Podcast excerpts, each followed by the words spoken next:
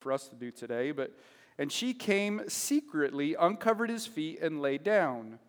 At midnight, Boaz was startled, turned over, and there, lying at his feet, was a woman. So he asked, Who are you? I am Ruth, your servant, she replied. Take me under your wing, for you are a family redeemer. And I'll explain what that means in a few moments as well. Then he said, May the Lord bless you, my daughter. You have shown more kindness now than before, because you have not pursued younger men, whether rich or poor. Now, we were discussing this last night uh, at, our, at our dinner table. Um, my oldest daughter was very upset that um, Boaz was probably a bit older than Ruth, and she thought Boaz was a dog, and I, I don't think he was. Um, he was maybe 30 or so. I mean, we're just, you know, spitballing here. She was previously married, so, you know, women married young in that day, maybe 14. Uh, so we're, you know, probably estimating at this point, you know, she got divorced, moved to, to Bethlehem. Maybe she's 16, 18 years old. So not, you know, a big difference, but, you know, they're, they're worse than Hollywood and stuff, right? All right. So at midnight, Boaz was startled. She's there. Da da da da da. Take me under your wing. Now don't be afraid, my daughter. I will do for you whatever you say, since all the people in my town know that you are a woman of noble character. So several weeks have passed, and people in Bethlehem know, like, this woman, Ruth, she's she's a godly woman. Yeah, she's from Moab, but but she has a good character. She's a woman of integrity. Yes, it is true that I am a family redeemer, but there is a redeemer closer than I am.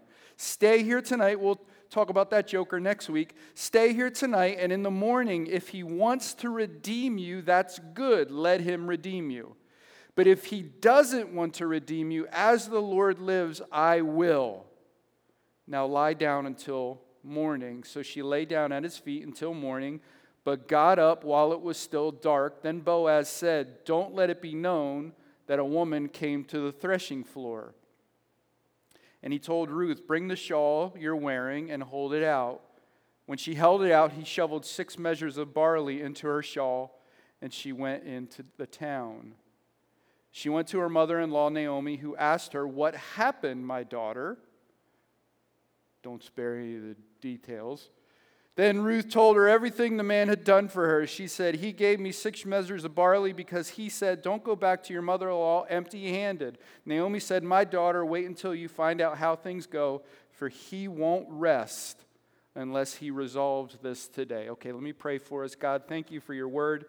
Thank you that it is true. We thank you for, as we've prayed over these last few weeks, the people in Scripture like Ruth, Naomi, and Boaz who are real people that dealt with just real struggles in life, real temptations and anxieties and stressors. And God, you moved in their lives just like you're moving in our lives here today.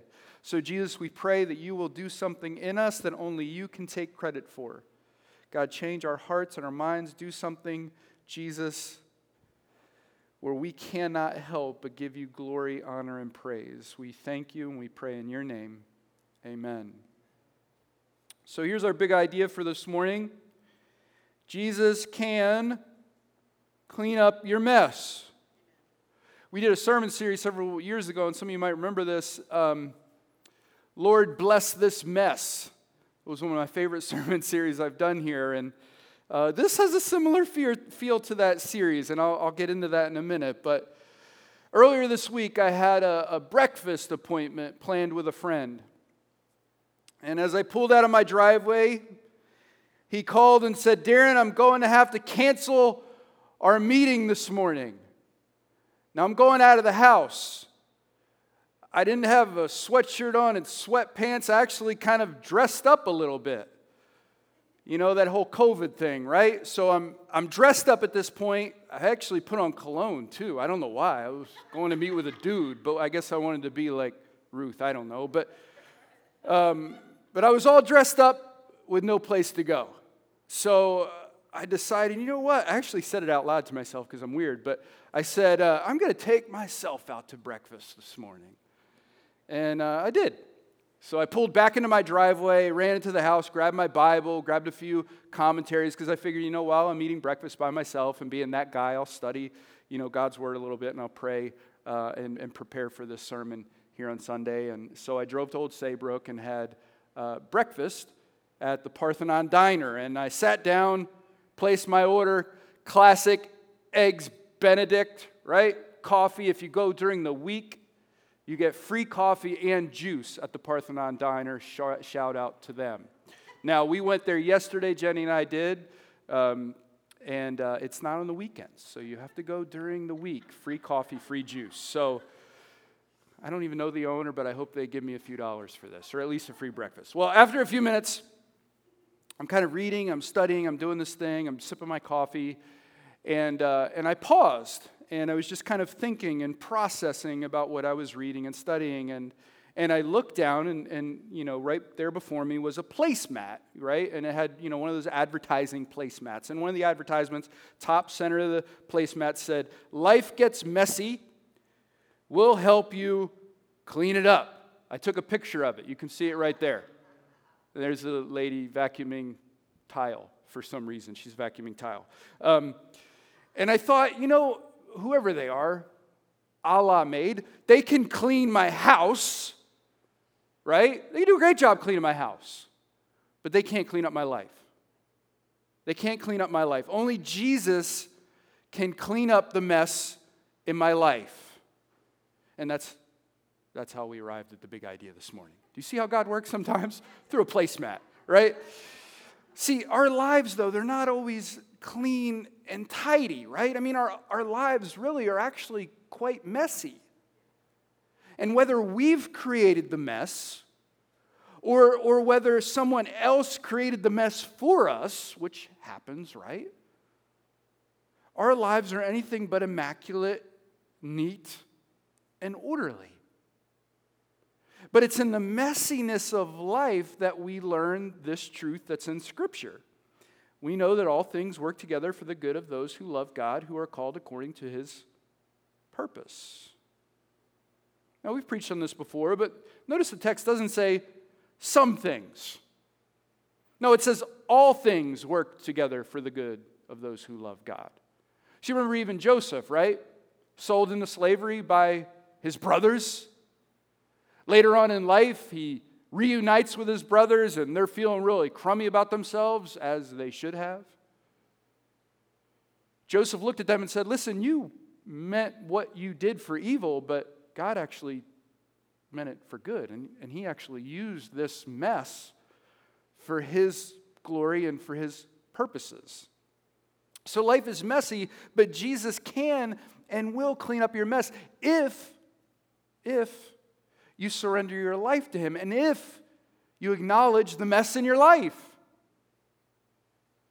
Well, as I read, and I don't know if you noticed this, but I kind of made mention of it a second, but, but Naomi led Ruth into quite a mess, didn't she?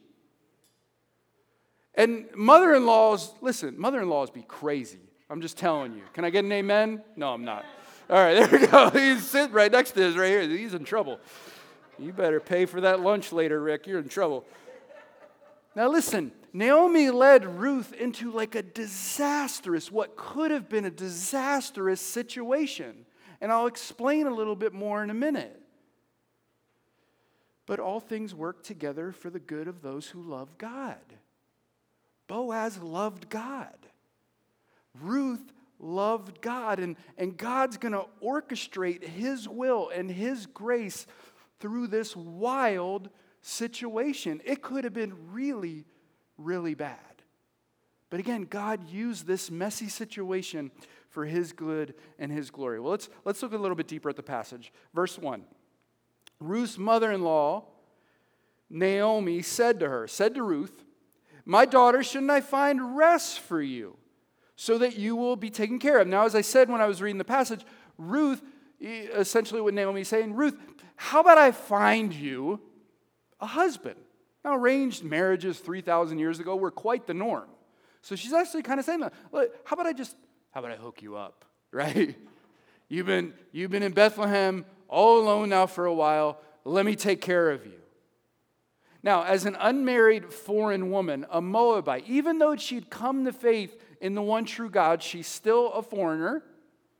She's a Moabite, right? She's in Bethlehem. So, in so many ways, Ruth had everything going against her. She was an outcast. And even if an Israelite man in Bethlehem thought, you know what? Ruth is a godly woman. She's attractive. She's a hard worker. I, I want to marry her. Even as an Israelite man looking at her and thinking all of those things, he could have been viewed as an outcast for marrying her. So, in a lot of ways, she's a, a social pariah. Well, Naomi answered her own questions. You know, she said, mm, You know, Ruth, how about I find you a husband? And then she answers her own question and she says, Now, isn't Boaz our relative? Shouldn't he redeem us? Haven't you been working with his female servants? This evening he will be winnowing barley on the threshing floor. Now remember, as I said when I was reading the passage, six to eight weeks have passed from the time Ruth stepped on Boaz's field to the, this point in the story. And we know that because Ruth and Naomi arrived in Bethlehem at the beginning of the barley harvest. We saw that in chapter 1 at the end of the chapter. And at the end of chapter 2, we're told Ruth stayed close to Boaz's female servants and gathered grain until the barley and the wheat harvests were finished. So, six to eight weeks. We, we kind of know that. So, some time has passed. So, it's plausible. It is completely plausible because of what happens next and what Naomi had just said. It is completely plausible that what Naomi is thinking is, what is up with this guy? Why has Boaz not made a pass at Ruth? It's been two months. He's a family redeemer. He's single, but apparently he's not ready to mingle. What's going on with this dude? Ruth's on the field every day. He's been so nice to her. She's pretty. She works hard. She's kind. She's respectful. She loves the Lord. She's the prototypical Proverbs 31 woman before Proverbs 31 was written. What more is this guy looking for? Like he crosses all the T's and dots all the I's, and so does Ruth. Why has nothing happened? Now, Naomi chose not to wait any longer, and she decided to make something happen. And have you ever done that? I have. Where I've kind of wanted something to happen, and rather than waiting, I've just kind of gave it a little nudge or push. That's kind of what Naomi's doing here. She said to Ruth, Wash, put on perfumed oil, and wear your best clothes. Go down to the threshing floor, but don't let the man know you are there until he has finished eating and drinking. When he lies down, notice the place where he's lying, go in, uncover his feet, and lie down. Then he will explain to you what you should do. Now, before we proceed, I need to say something. These two verses, as well as what follows, are jammed with sexual innuendo, provocative suggestions, and double entendres. Unfortunately, pastors and Bible teachers tend to neuter this passage. I read articles this week that fabricated the truth in an attempt to clean up the text. And my question for us as Christians is why do we do that?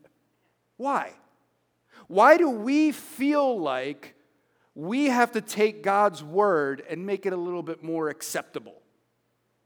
Why? I don't think God needs our help with that, right? See, when we do that, we miss out on seeing God's redemptive plan in the midst of the mess. This was an awkward, messy situation that Naomi led Ruth into and Boaz into. See, these Bible teachers and these pastors, they mean well, but listen, we cannot and we should not blush or hide the uncomfortable passages in Scripture, and there's a lot of them. See, when we do that, as I said a second ago, we, we miss out on seeing God's redemptive plan in the midst of the mess. And when we're afraid, and when we try to clean up passages like this, when we're afraid of them as Christians, uh, we're showing our non Christian friends and family that we're, we're uncomfortable wrestling with the difficult things in the Bible. And when we do that, we lose credibility. Because believe it or not, there are a lot of non Christians out there that have read the Bible, or they've heard stories about the Bible, or they've heard stories like this. And then we go, oh, well, you know, they didn't, this didn't happen, or that didn't happen. And then, you know, our non Christian friends and family are looking at it going, what? Are you reading the same thing I'm reading? There's a lot of funky business going on in here. Well, see, the reality is the Bible is full of sinful people doing sinful things. Abraham was a liar, right? Moses was a murderer. Rahab was a prostitute. David raped Bathsheba, we looked at this a few weeks ago, and killed her husband. And we could go on and on. The Bible is full of sinful people doing sinful things, but above all of the mess is God moving his plans and purposes forward.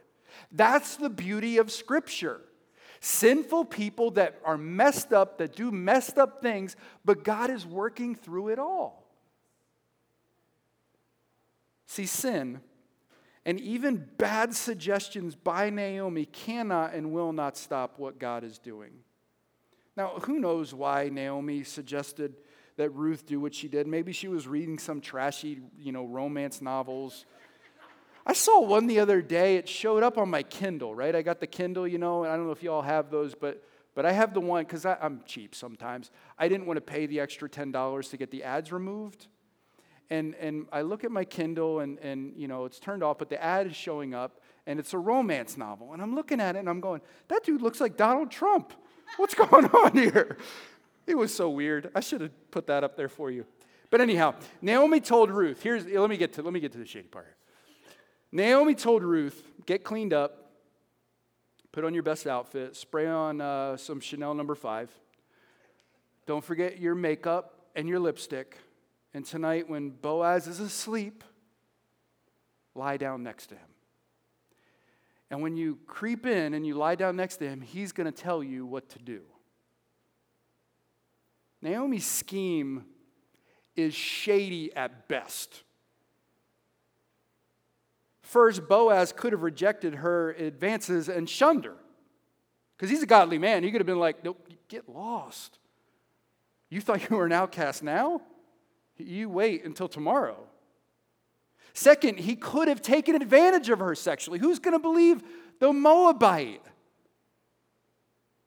Third, Naomi told Ruth to do exactly what prostitutes did in that day. When a farmer or a laborer is done working, prostitutes would creep into the field and into the land and on the threshing floor and lay down next to men. So Naomi seemingly led Ruth into a sex scandal. Now, why Ruth went ahead with Naomi's scheme, we have no idea. Now, maybe the Moab, remember the Moabites were kind of seedy people, they weren't good people. Now, maybe the Moab was not completely out of Ruth. Do you know what I mean? Like some people, when they convert to Christianity, it's an overnight change. For some people, like myself, it's a slower change. And the sanctification process takes a little bit longer. So maybe, you know, she, she's trying to pursue the Lord, but there's still some struggle there, if you know what I mean. Maybe she just wanted to respect her mother in law. You know, Naomi's asking me to do this. I need to respect my elder, and I'm just going to listen to her. Maybe that's it. Maybe she thought culturally this wouldn't be an issue. Well, if Naomi's telling me to do this, maybe it's fine in this culture. I don't know. Ruth did exactly what Naomi suggested. She went down, verse 6, to the threshing floor and did everything her mother in law had charged her to do. After Boaz ate, drank, and was in good spirits, he went to lie down at the end of the pile of barley, and she came secretly, uncovered his feet, and lay down. Now, this is where it's going to get a little shady. So, earmuffs if you're a little bit younger.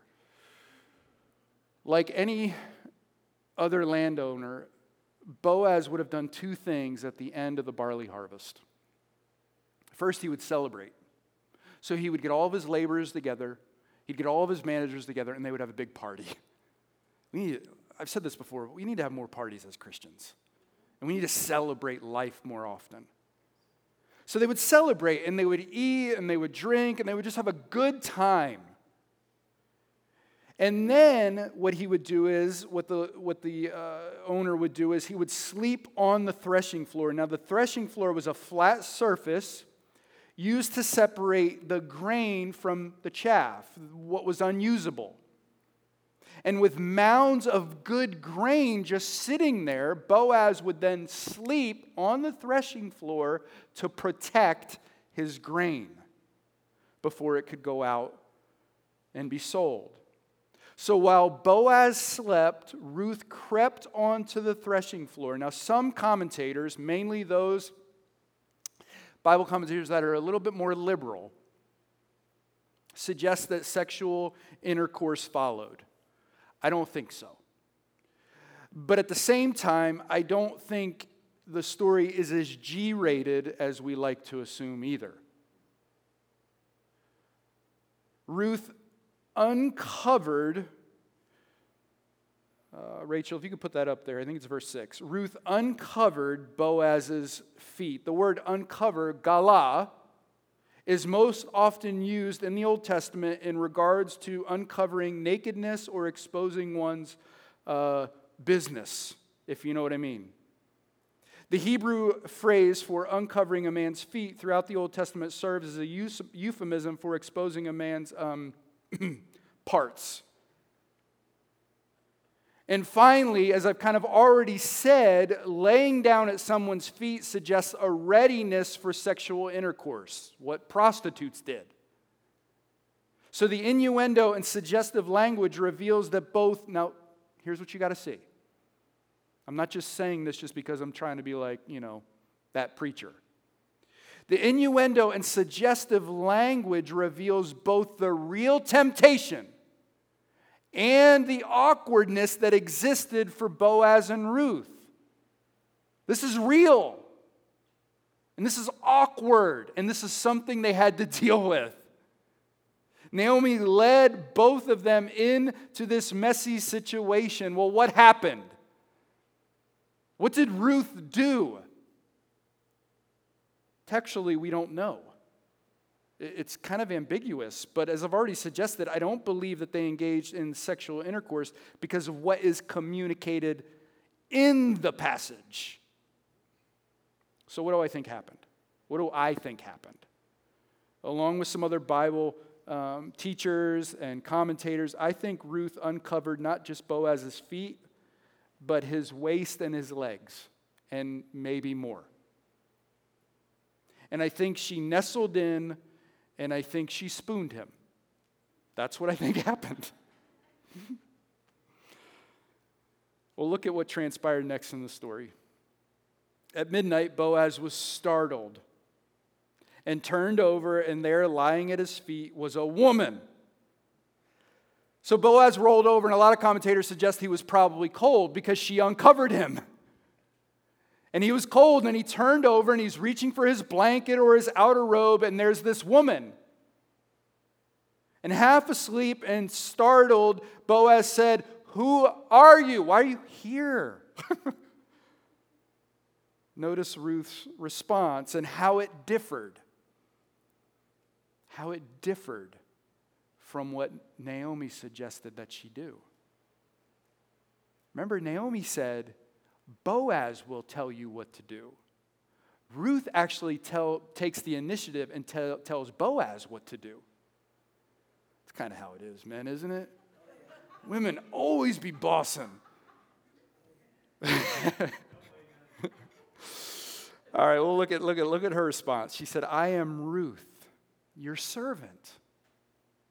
Take me under your wing, for you are a family redeemer. Now we see here Ruth's boldness and godliness. See, her goal here is, is marriage, not a one night stand. She said, Take me under your wing. Now, in the ancient Near East, the commitment to marry was, was not made with a ring. The man would actually take the corner of his robe and place it over a woman. And the action symbolized I'm going to protect you and I'm going to care for you. Ruth wanted Boaz to marry her and told her, told him rather, you are a family redeemer. So in a very real sense, Ruth proposed to Boaz. No sexual encounter here, awkward, messy, but do you see how God used this? And we're going to see it even more next week. Boaz is flattered and complimented Ruth for not chasing other men. May the Lord bless you, my daughter. You have shown me more kindness than before. You have not pursued younger men, whether rich or poor. Let me just say two things real quick here in passing. Men, fellas, notice that even in the midst of a messy and awkward situation, Boaz did not take advantage of Ruth. Single guys, young fellas, looking at a few of you. Instead, he complimented and encouraged her. Women, notice what Ruth was known for. Did you catch that? Verse 11 All the people in my town know that you are a woman of noble character. Not gossiping, not making up stories, not putting people down. Everybody in the town knew she was a woman of noble character. So Ruth respected Boaz, and Boaz clearly respected Ruth.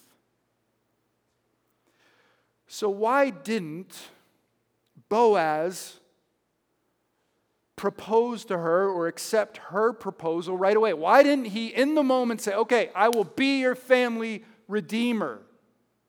Well, he explained it in verses 12 and 13. Yes, it is true that I am a family redeemer, but there is one redeemer closer than I am. And as I said, we'll mention or we'll see him next week. Stay here tonight, and in the morning, if he wants to redeem you, that's good. Let him redeem you. So even in this, Boaz is like, I'm going to do the godly thing and the respectful thing, and I'm going to be the man of integrity here. And if, if this guy wants to redeem you, well, then I just, I just need to step out of the way. But if he doesn't want to redeem you, as the Lord lives, I will. I, I will. I'm, I'm taking an oath. I will redeem you. Now lie down until the morning. Now, why Naomi sent Ruth again to Boaz instead of the other redeemer, we don't know. Because Naomi would have known about the other Redeemer. She would have known who her family members were, the extended family members in her community. Now, maybe, and this is just a hunch, and we'll see this next week, my hunch is that Naomi knew the other Redeemer, and we'll see this next week. You'll see what I'm talking about. My hunch is Naomi knew that he was a tool bag, and, and Boaz was a stud. So he knew, or she knew rather, the best thing for Ruth to do is, is to stay close to Boaz. Because this other guy, he's a dud. And I don't, I don't want my daughter in law with him. Well, Ruth stayed the night, but got up while it was still dark. See, if news got out, right? If news got out that Ruth spent the night with Boaz on the threshing floor, the town gossips would have crushed and some of y'all would have been in on it, would have crushed Ruth's reputation and possibly Boaz's. So he's like, we've got to keep this hush hush, what happened here. Again, it was messy, it was not as clean as we like to think. Well, before she left, Boaz blessed her once again with some more food. Ruth returned home. She shared with Naomi what took place. And Naomi said, My daughter, wait until you find out how things go, for he won't rest unless he, that's Boaz, resolves this today. So, in other words, Boaz is a good and a godly man, and he is not going to rest until this matter is taken care of. Now, Naomi is kind of convinced here that Boaz is going to follow through, and even her advice, and this is where Naomi is kind of going back and forth. Remember, we, we saw her as being really bitter and not pleasant, as her name suggested. We see her as really bitter. God is against me, I'm against God. We see her kind of changing and softening, but then she gives Ruth this stupid advice in the beginning of the passage. And now, here at the end of the passage, she's using language like Boaz will be there for you and you need to wait for him. And, and, and isn't waiting an act of faith? So even here we see Naomi kind of, con- she's conflicted. Like, I, I want to have some control, but at the same time, I know I need to have faith. And now, beginning of the passage, taking matters in her own hands. At the end of the passage, she's like, okay, now I've got to have some faith here. I don't know about you, but I've been conflicted like that before too. How do I take control? But then at the same time, how do I trust God? And it's like this little battle going on inside of us, isn't it? So, encouraging Ruth to wait reveals a sense of faith on Naomi's part. She's expecting that God will do something in their lives soon. Now, this whole story from Moab, well, really from the beginning, from Bethlehem to Moab, back to Bethlehem, life was not easy for Naomi. And then as Ruth comes into the picture, life's not easy for Ruth. It's, it's really quite messy. But as we started kind of looking at the sermon in this passage, thankfully, God is in the business of cleaning up messes. That's what He does. Now, what do we do with this passage? You know, none of you will be sleeping or creeping on a threshing floor tonight, I don't think. So, what does this text mean to you? Well, as I've already mentioned, your life will not always be clean and tidy. Today, it might not be clean and tidy. Every other day, you're going to be faced with a choice that has a mixture of good and bad ideas. Like Ruth, you will at times receive and maybe follow up on some really bad advice. And navigating through this messy world as a messy person means you will at times make a mess and be stuck in a mess. But here's the sweet thing God knows that. God knows that. And God is not asking you to live a perfect life. He knows you can't, and He knows you won't. But He's asking you to trust and to have faith in His perfect Son, Jesus Christ. And Jesus isn't afraid of our mess. That's why He lived the perfect life you could never live. And that's why He died on the cross for all of your sins, your mess. He wants to be in the mess with you, and He wants to help you through the mess and out of the mess. Now, Selena already read this passage because where is she? You've seen my sermon. You're not just a mind reader. but let me read the passage again for you. See, the truth of the gospel is that God stepped into our messy world, into our messy lives, to save us and to set us free from the mess. For God so loved the world that he gave his only Son, that whoever believes in him should not perish, but have eternal life. So, who's going to save you from the mess? Jesus. For God did not send his Son into the world to condemn the world, but in order that the world might be saved through him. So you're in a mess. God's not condemning you because of the mess you're in. So it doesn't matter how messy you are, it doesn't matter if the mess is your fault or not. The invitation in this passage is to come, to come to Jesus and to be cleansed by His grace and His love for you. Just as God moved in the messy situation of Boaz and Ruth, God will move in the messy situation of your life. Amen and amen. See, one of the reasons why I love this short book is yeah, you know, we see kind of a relationship growing. We see this sweet little romance of Boaz and Ruth. But behind the scenes, we see an even greater love story